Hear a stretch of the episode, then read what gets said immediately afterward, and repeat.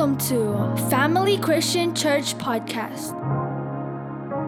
Join us on our Sunday worship service live stream on Facebook at 9:30 a.m. Isang kagalakan po na makasama ang magagandang ah, lalaki at babae ng California. Hindi. Ah, alam niyo po, ah, pag ako'y narito, eh, sumasaya ako lalo eh, kasi nakita ko yung masasaya po ang mga taga-FCC. Amen ba ba? At yun ay alam kong dahil nagmamahal tayong lahat sa ating Panginoon. Palakpakan niya po natin yung ating Panginoon. Anyway, ngayon pong Pebrero ay sabi ng iba, ito yung love month, di po ba? At naniniwala tayo na lahat ng bagay ginawa ng Diyos dahil sa pag-ibig. At alam natin, ang Panginoong Jesus ay bumawa sa lupa dahil sa pag-ibig. Tama po ba? So, ang ah, buhay natin ay nakapundasyon sa pag-ibig. At ito dapat ang pinakamahalagang pundasyon ng ating buhay. At ah, pero alam niyo po may problema eh. Ah, totoo po bang madaling ibigin yung mga kaibig-ibig? Pero mahirap ibigin yung hindi kaibig-ibig. Pero alam niyo po, sabi sa Bible, eh hindi totoong pag-ibig pagka ang iniibig lang natin yung kaibig-ibig. Tama? Kasi hindi naman tayo kaibig-ibig sa harap ni Lord. Tama po ba? So, pero inibig pa rin niya tayo. Di ba? Ang lahat ay nagkasala, walang sino mang karapat dapat sa paningin ng Diyos. Kaya, pero still, ang bin- pinadala niya ang kanyang bugtong na anak dahil sa pag-ibig sa atin. Now, this morning, gusto ko po na pag-aralan natin ano, ang ah, isang napakahalagang, ah, isang ah, lagi nating naririnig at alam nating mahalaga, pero madalas magkamali tayo sa salitang ito. Di ba? So ngayong umaga, ang pag-aralan natin eh, ito. Ano po yung ating title? Meron tayong outline. Pag-ibig san? Sa hin- Tumingin ka muna po sa katabi mo. Ayan. Ayan, ah. okay. Sabi ko lang po tumingin kayo. Okay. Totoo po ba, somehow, yung katabi mong yan, lalo na malapit yan sa iyo, somehow, nasaktan ka niyan. Tama po ba? O, di ba? So, so, yan po eh. Kaya po, napakahalaga pag-aralan natin. Ako, mamaya, mamaya may mga ilan tayong kapatid na tatayo dito. Nako, talaga ibang klase. May ginawa si Lord. Mamaya po, maririnig natin yon Yung ginawa niya yung last two days, doon sa ilan nating mga kapatid. Pero anyway, gusto ko basahin natin yung first verse, yung una pong talata. Ito po, sabi sa King James, this is the greatest commandment. So hindi lang pala ito great commandment, ang sabi sa King James Version, the greatest commandment, di ba? So meaning, burahin mo na lahat yung nasa Biblia, ito lang itira mo. Nakuha niyo po ba? So ito yung pinakamahalaga. Basahin natin, alam ko kabisado nating lahat. Let's read. Sumagot si Jesus, ibigin mo ang Panginoon mong Diyos ng buong puso, ng buong kaluluwa at ng buong pag-iisip. Ito naman ang pinakamahalaga. Ito, ito ang naman ang pangalawa. Ibigin mo ang iyong kapwa gaya ng iyong sarili. So sabi ito ang pinakamahalaga. The greatest commandment is loving God. Nakuha niyo po ba? Now, totoo po bang uh, madalas nating sinasabi, nat, madalas nating sabihin, I love you, Lord? Alam niyo po ba yung kantang, I love you, Lord? O nga, kinanta nga pala ni Agi one time yun, na last August, di ba? So, alam natin yun, I love you, Lord. Madaling sabihin yung I love you, Lord. Tama? Pero, paano ba natin patutunayan yung pag-ibig sa Diyos? Di ba? Pastor, pupunta po ako ng church, pupunta po ako ng cell group, pupunta po ako ng pepsol, pupunta ako ng prayer meeting. Di ba? Uy, maganda yon. Pero yun ba talaga ang pag-ibig sa Diyos? Di ba? Kasama yon, pero yun lang ba? Di ba? One time, ah, ah, meron akong, meron isang kapatiran, matagal na to, matagal na ang panahon, ilang taon na. Sabi ko, kapatid, mahal mo ba yung church? Sabi niya, opo. Okay, paano mo nasabing mahal mo? Eh, pagka po dumating ako, marami, pinupulot ko yung kalat. pagka may alikabok yung ventilador, nililinis ko yung ventilador. Pagka marumi kurtina, binababa ko kurtina, nilalabang ko. Kaya mahal ko ang church, di ba? Sabi ko, yun pala ang pagmamahal niya sa church. Di ba? Ganon eh. Nakanya ba? Mahal niya si Lord, mahal niya yung church, kaya niya ginagawa yon. Pero alam nyo, ang sabi dito, kung iniibig natin ng Diyos, meron tayong kasunod na gagawin. Ano ang sabi sa talata? Ibigin ng ano? Ang kapwa gaya ng iyong sarili. So, ang totoo palang uh, kapahayagan or manifestation ng pag-ibig sa Diyos ay kung paano natin iniibig yung ating kapatid. Tama? Now, eh, sino, sino yung ating kapwa? Sino yung ating kapwa? Tumingin ka uli sa katabi mo. Di ba ganoon eh? So, pag sinabi natin kapwa, yung mga tao sa paligid, no. Ang, pagig ang kapwa ay nagsisimula sa loob actually ng ating tahanan. Tama po ba? So, at iyon, kung ano ang uh, pag-ibig o, o pakikitungo mo sa loob ng mga nasa bahay, iyon ang pag-ibig mo sa kapwa. Nakuha niyo po ba? So, totoo po ba kung ano yung, kung ano yung sitwasyon natin sa pamilya, nadadala natin yun sa labas ng tahanan. Ah, di ba? So, dapat uh, maliwanag pala sa atin, ang pag-ibig sa Diyos ay pag-ibig natin sa ating kapwa. Amen po ba? So, of course, nag-start sa pamilya and then sa lahat ng tao mga nakakasalamuhan natin. Okay, let's read the second verse. Basahin natin yung second verse. Okay? Basahin natin. Tayo'y umiibig sapagkat ang Diyos ang unang umibig sa atin. Ang nagsasabing iniibig ko ang Diyos at napupuot naman sa kanyang kapatid ay, ayan, kung yaong kapatid na kanyang nakikita ay hindi niya maibig, paano niya maiibig ang Diyos na hindi nakikita? Ito ang utos na binigay sa atin ng Diyos. Ang umiibig sa Diyos ay dapat ding umibig sa kanyang Tingnan mo uli yung kabila, yung kabilang katabi mo. Di ba ganun eh? Okay. So, yun pala eh, pag iniibig natin ng Diyos, dapat iniibig natin yung kapatid. Dito sa church, ang unang kapwa natin, yung kapatid natin, yung katabi mong yan. Yung mga nakapaligid sa iyo. Tama? Okay. Sino na rito yung nasaktan sa sinabi ng isang kapatid? Taas ang kamay. Oh. Oy, sabi mo sa hindi nagtaas, sinungaling. Lahat tayo. Kahit ako, nasa, nasakta na rin eh, di ba? So, yun eh. So, pero ang sabi, eh, ibigin eh, ibigin. Kaya nga, ang ating topic eh, pag-ibig sa hindi ka ibig-ibig eh. Kasi yung mga, yung mga taong malalapit sa atin, doon tayo nahihirapang ibigin. Totoo po ba? Kasi yun ang madalas makasakit sa atin. Right? Right? Di ba? Ganun eh. Ayaw nyo pang aminin dahil katabi nyo ngayon. okay. So, eto, yung third verse, ang ganda nito. Sige, basahin natin yung verse, yung eh, third verse. Basa.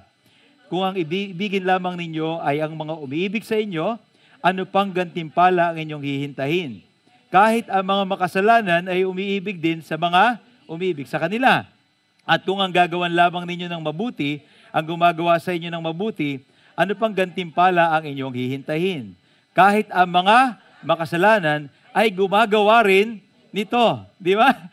So, yung umiibig sa mga umiibig lang, kung iniibig mo ang umiibig sa iyo, ang ginagawa mo ng kabutihan, yung gumagawa ng kabutihan sa iyo, wala kang kaibahan sa mga hindi mananampalataya. Tama? So, walang difference, walang pagkakaibang makikita yung mga tao kung ikaw ay kristyano o hindi ka kristyano, kay mananampalataya ka o hindi mananampalataya, walang kaibahang makikita. Di ba? Halimbawa, yung mga hindi mananampalataya namimintas, eh tapos eh, ikaw namimintas din. So, walang kaibahan. Tama? Yung hindi mananampalataya, tinutulungan yung mga tinutulungan. Niririgaluhan yung nagririgalo. Inaambagan yung umaambag sa kanya. di ba ganun eh? Wala rin, di ba?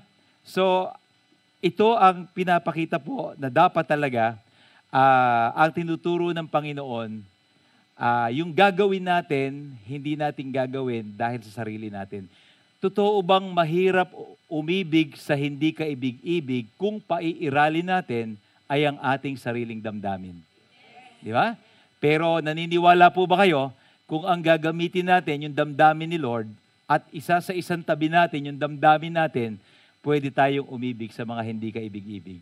Amen to ba? Amen, amen. Kaya sabi mo sa katabi mo, pag, pag, pag uh, sabi mo sa katabi mo, uh, ano to, pagtiisan mo ako, pagtsatsagaan kita. Yan ang pag-ibig, ano po? Ang pagtiisan mo, uh, pagtitiisan kita, pagtsagaan mo ako. O, pastor, eh, bakit ganoon? Eh, kasi that's it eh. Yun talaga. Kag hindi mo ginawa yun, hindi ka makakaibig, tama? Pag hindi ka nagtyaga, hindi ka nagtiis, hindi ka matututong umibig. Now, tingnan natin. Mayroong tatlong simple. Simple lang po yung message natin.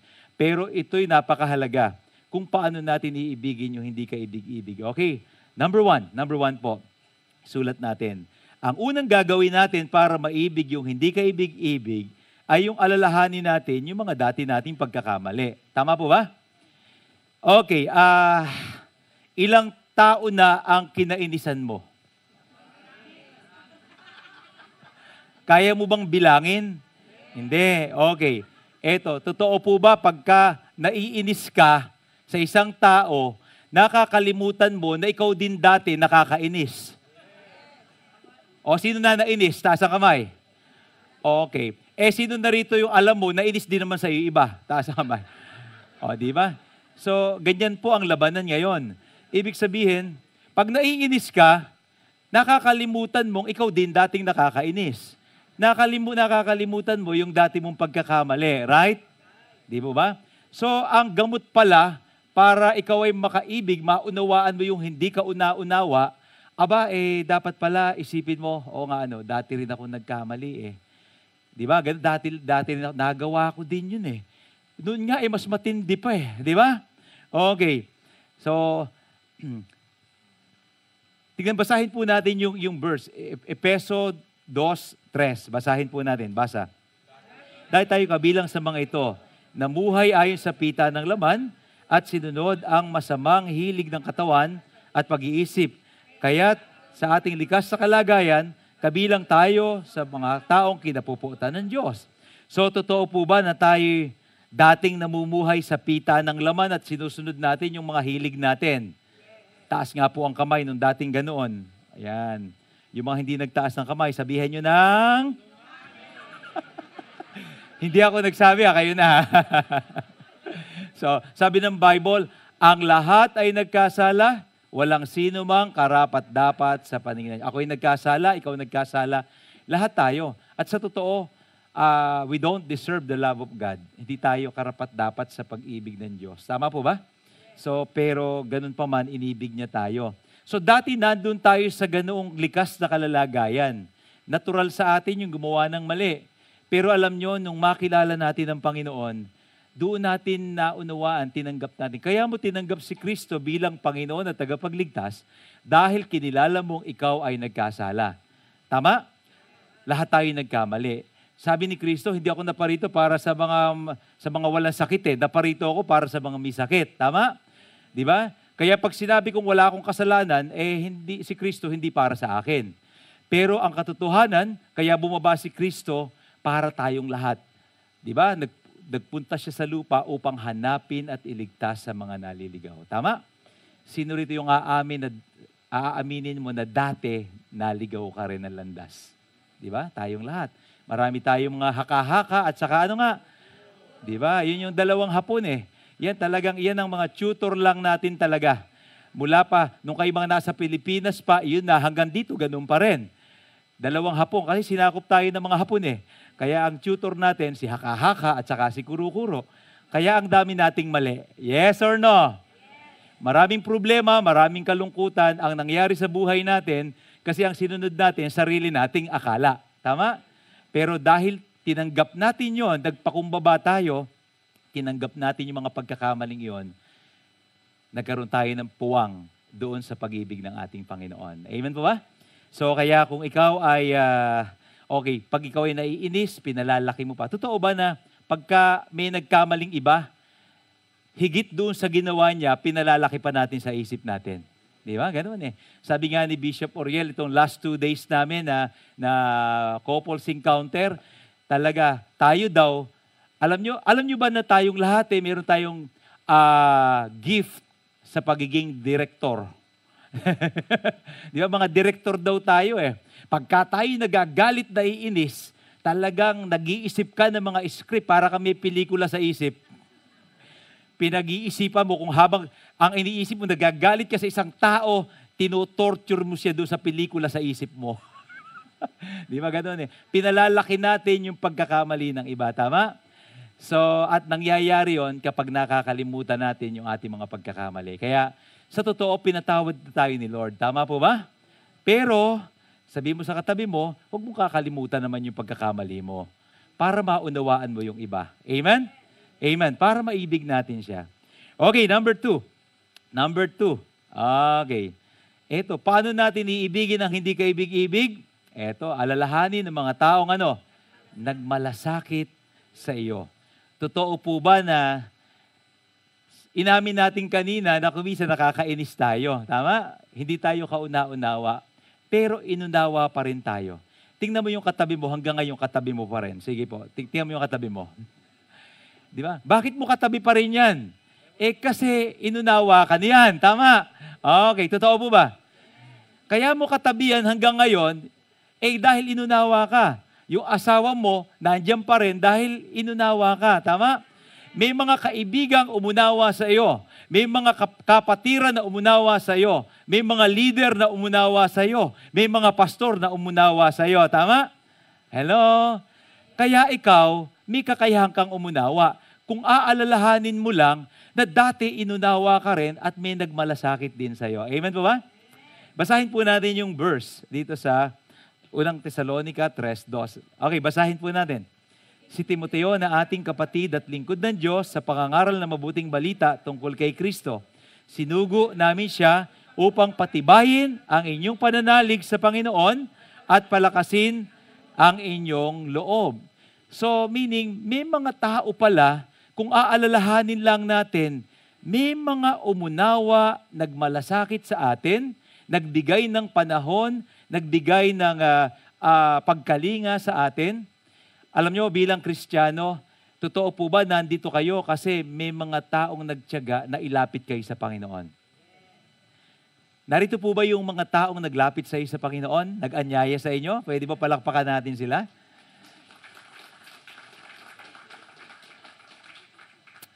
Alam nyo, napakahirap ibigin yung hindi ka ibig-ibig. Sino narito yung may in-invite ka, umoo, pero inindyang ka? Ayan. oh, di ba? Di ba ganun eh? O oh, sige, sama ako, tapos hindi. Pero alam nyo, hindi ko po kayo kilala lahat na nandito ngayon. Pero doon po sa ating mga panauhin, sa ating mga bisita ngayon na narito, first time or second time, alam nyo, yung mga nag-invite sa inyo ng mga kapatiran dito sa FCC, ito yung totoong kaibigan nyo. Ito yung nagmamahal sa inyo. Bakit? Kasi alam nyo po, uh, nadama nila yung pagmamahal sa mga ibang taong nagtyaga sa kanila. At ngayon, sila ngayon ay nagtsatsaga sa inyo, gusto nilang ipadama din sa inyo yung pag-ibig na nadama nila mula sa Panginoon. At sila ang tunay na kaibigan. Bakit? Kasi hindi lang, bilang kaibigan, ginagawa nila kayo ng kabutihan. Tama? Tinutulungan kayo, binibigyan kayo, niririgaluhan kayo, pag umiiyak kayo, uh, dinadamayan kayo pag may problema. Pero alam nyo, maganda po lahat yung kabutihan yon. Pero alam niyo po, yung the best na kabutihan na ginagawa, na, ng isang tao para sa kanyang kapwa ay ang ilapit siya sa Panginoon. Lahat tayo, ang direksyon natin talagang, di ba? Sino rito yung naranasan mo sa buhay mo na kahit narito ka sa Amerika, parang hindi mo na alam yung gagawin mo? Taas ang kamay. Sino yung nakaranas? So marami, di ba? So lahat tayo dumadaan doon sa parang dead end eh. What is next? Ano na ang kasunod? Hindi ko alam. Trabaho ka ng trabaho, kayod ka ng kayod, hindi mo alam, basta gigising ka na lang, maghahanap buhay ka dahil kailangan pumita ng pera. Eh pero para saan? Eh para sa mga anak ko. Eh para, bakit nga? Parang, para bang ang mundo kumisad, ang mundo natin, umiikot parang gulong lang, walang direksyon, ikot lang ng ikot. Yes or no? Sino ang nakaranas doon? Taas sa kamay. So di ba? Ganun eh. Pero alam nyo, ang Panginoon pala mayroong direksyong ipinapakita sa atin eh na magsabi doon, sa Diyos mo hanapin ang kaligayahan at ang pangarap mo yung makakamtan. Ang dami nating pangarap. Di ba? Ang dami, pangarap ko ng ganito, ganito, bahay, kotse, makapag-aral, etc., etc.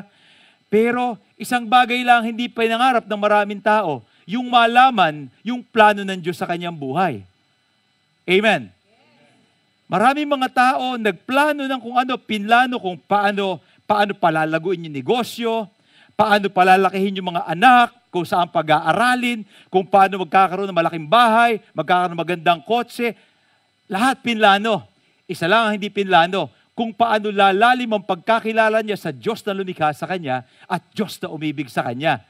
Kaya pagdating ng panahon, kayod, kayod, kayod, nakamtan lahat ng pangarap, isang bagay lang hindi nakamtan, ang kapayapaan ng puso at kaligayahan, sapagkat iyon, eh makakamtan mo lang pag nagplano kang hanapin ito sa ating Panginoon. Amen po ba?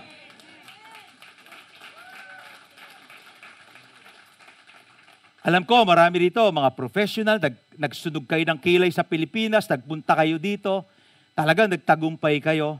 Pero sisiguraduhin ko, isang bagay na tuklasan ko sa mundong ito. Ako po ay 30 years old na 20 years ago.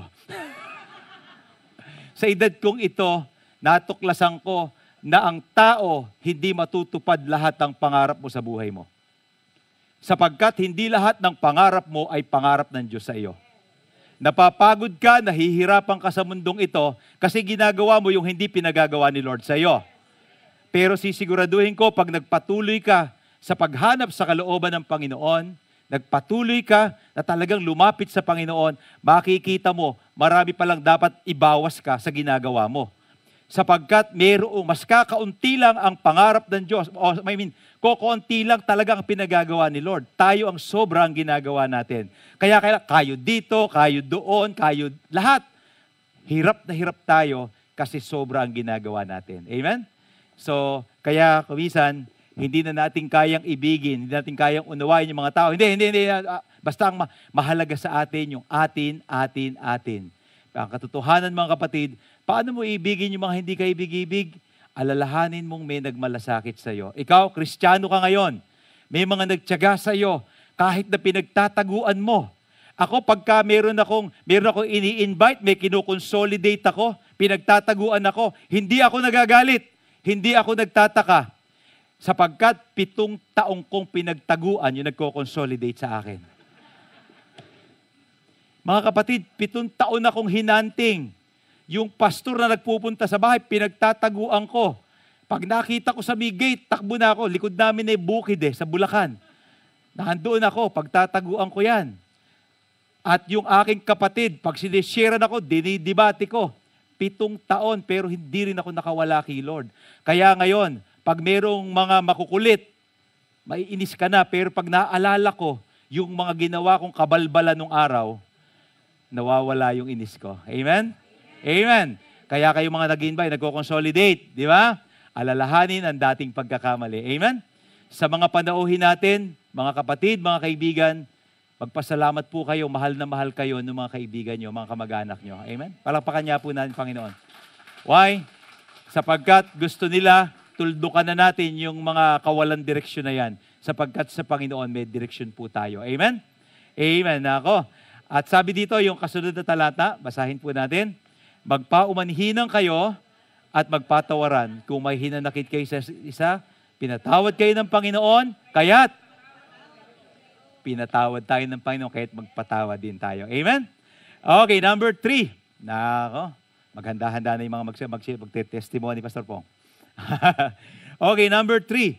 Alalahanin, alalahanin mo ang pag-ibig ng Diyos. I think, siguro talagang uh, hindi ko na kailangang pahabain ito pero alam nyo, pero madala, alam na natin to, pero madalas uh, hindi natin nabibigyan ng pagpapahalaga at pansin.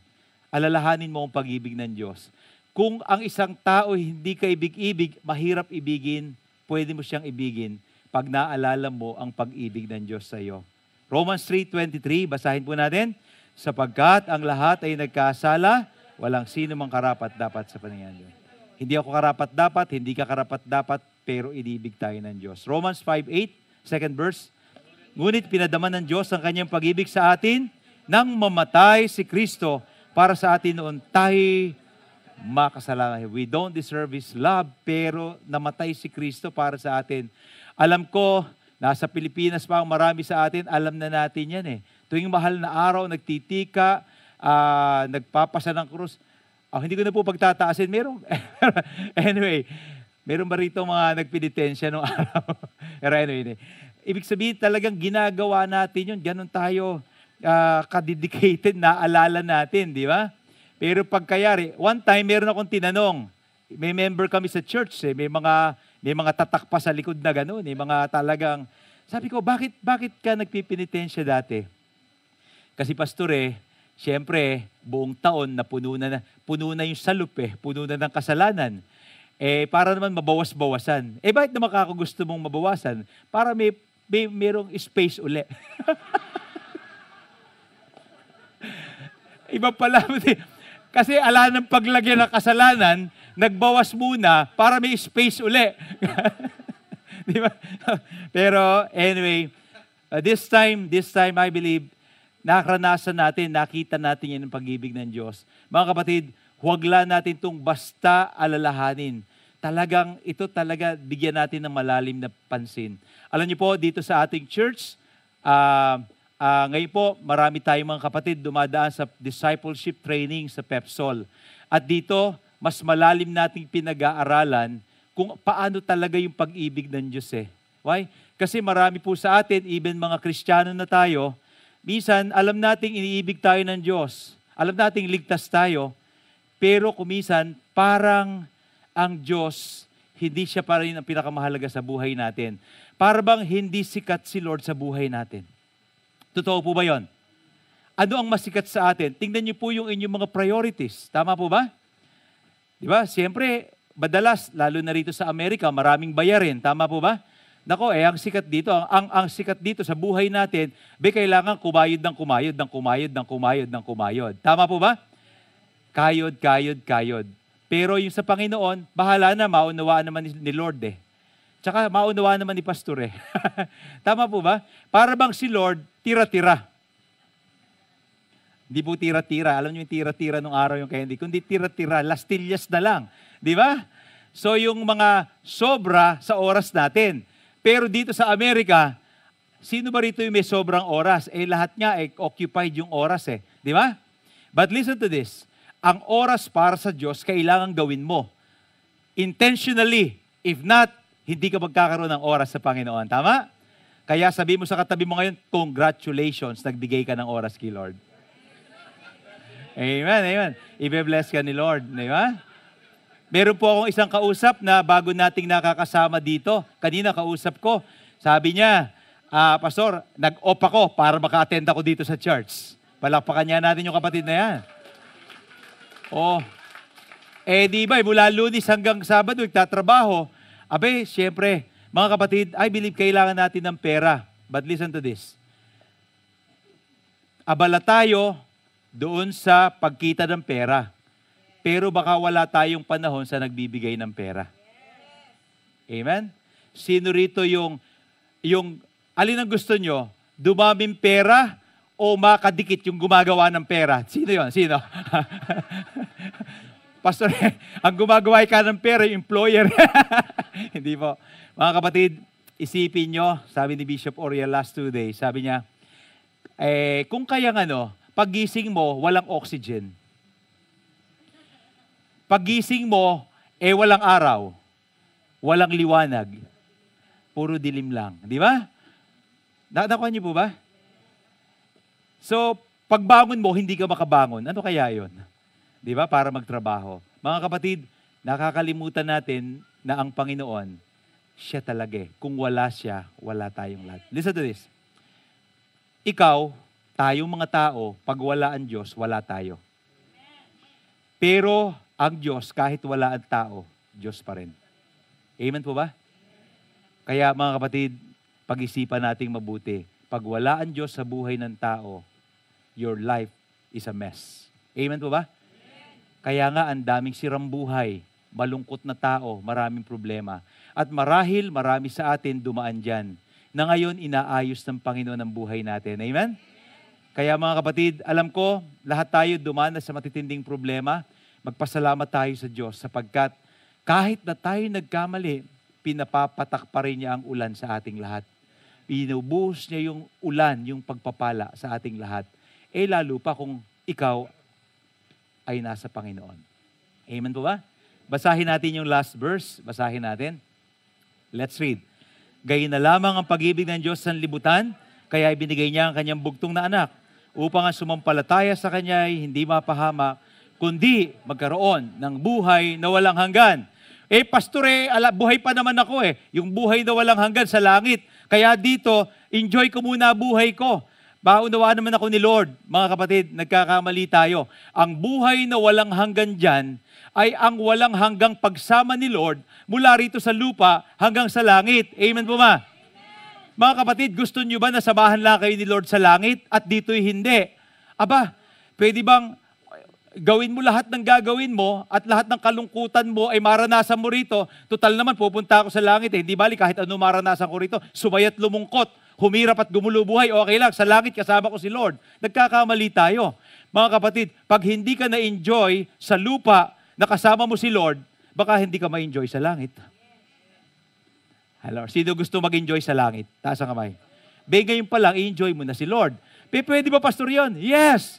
Yes. Mga kapatid, ang layunin ng iglesyang ito at ng mga iglesyang kristyano ay galing doon sa greatest commandment, to love God and to love people.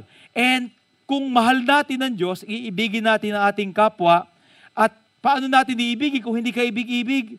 Lalo na kung yung hindi mo maibigay yung malapit sa iyo. Mga kapatid, dito sa church na ito, itinuturo kung paano mo talaga ibigin ng Diyos sa pamamagitan ng pag-ibig sa kapwa. At ito, wow, ibang klase. Itong nakaraan dalawang araw, sampung couple dito, sampung mag-asawa dito sa, sa FCC umattend.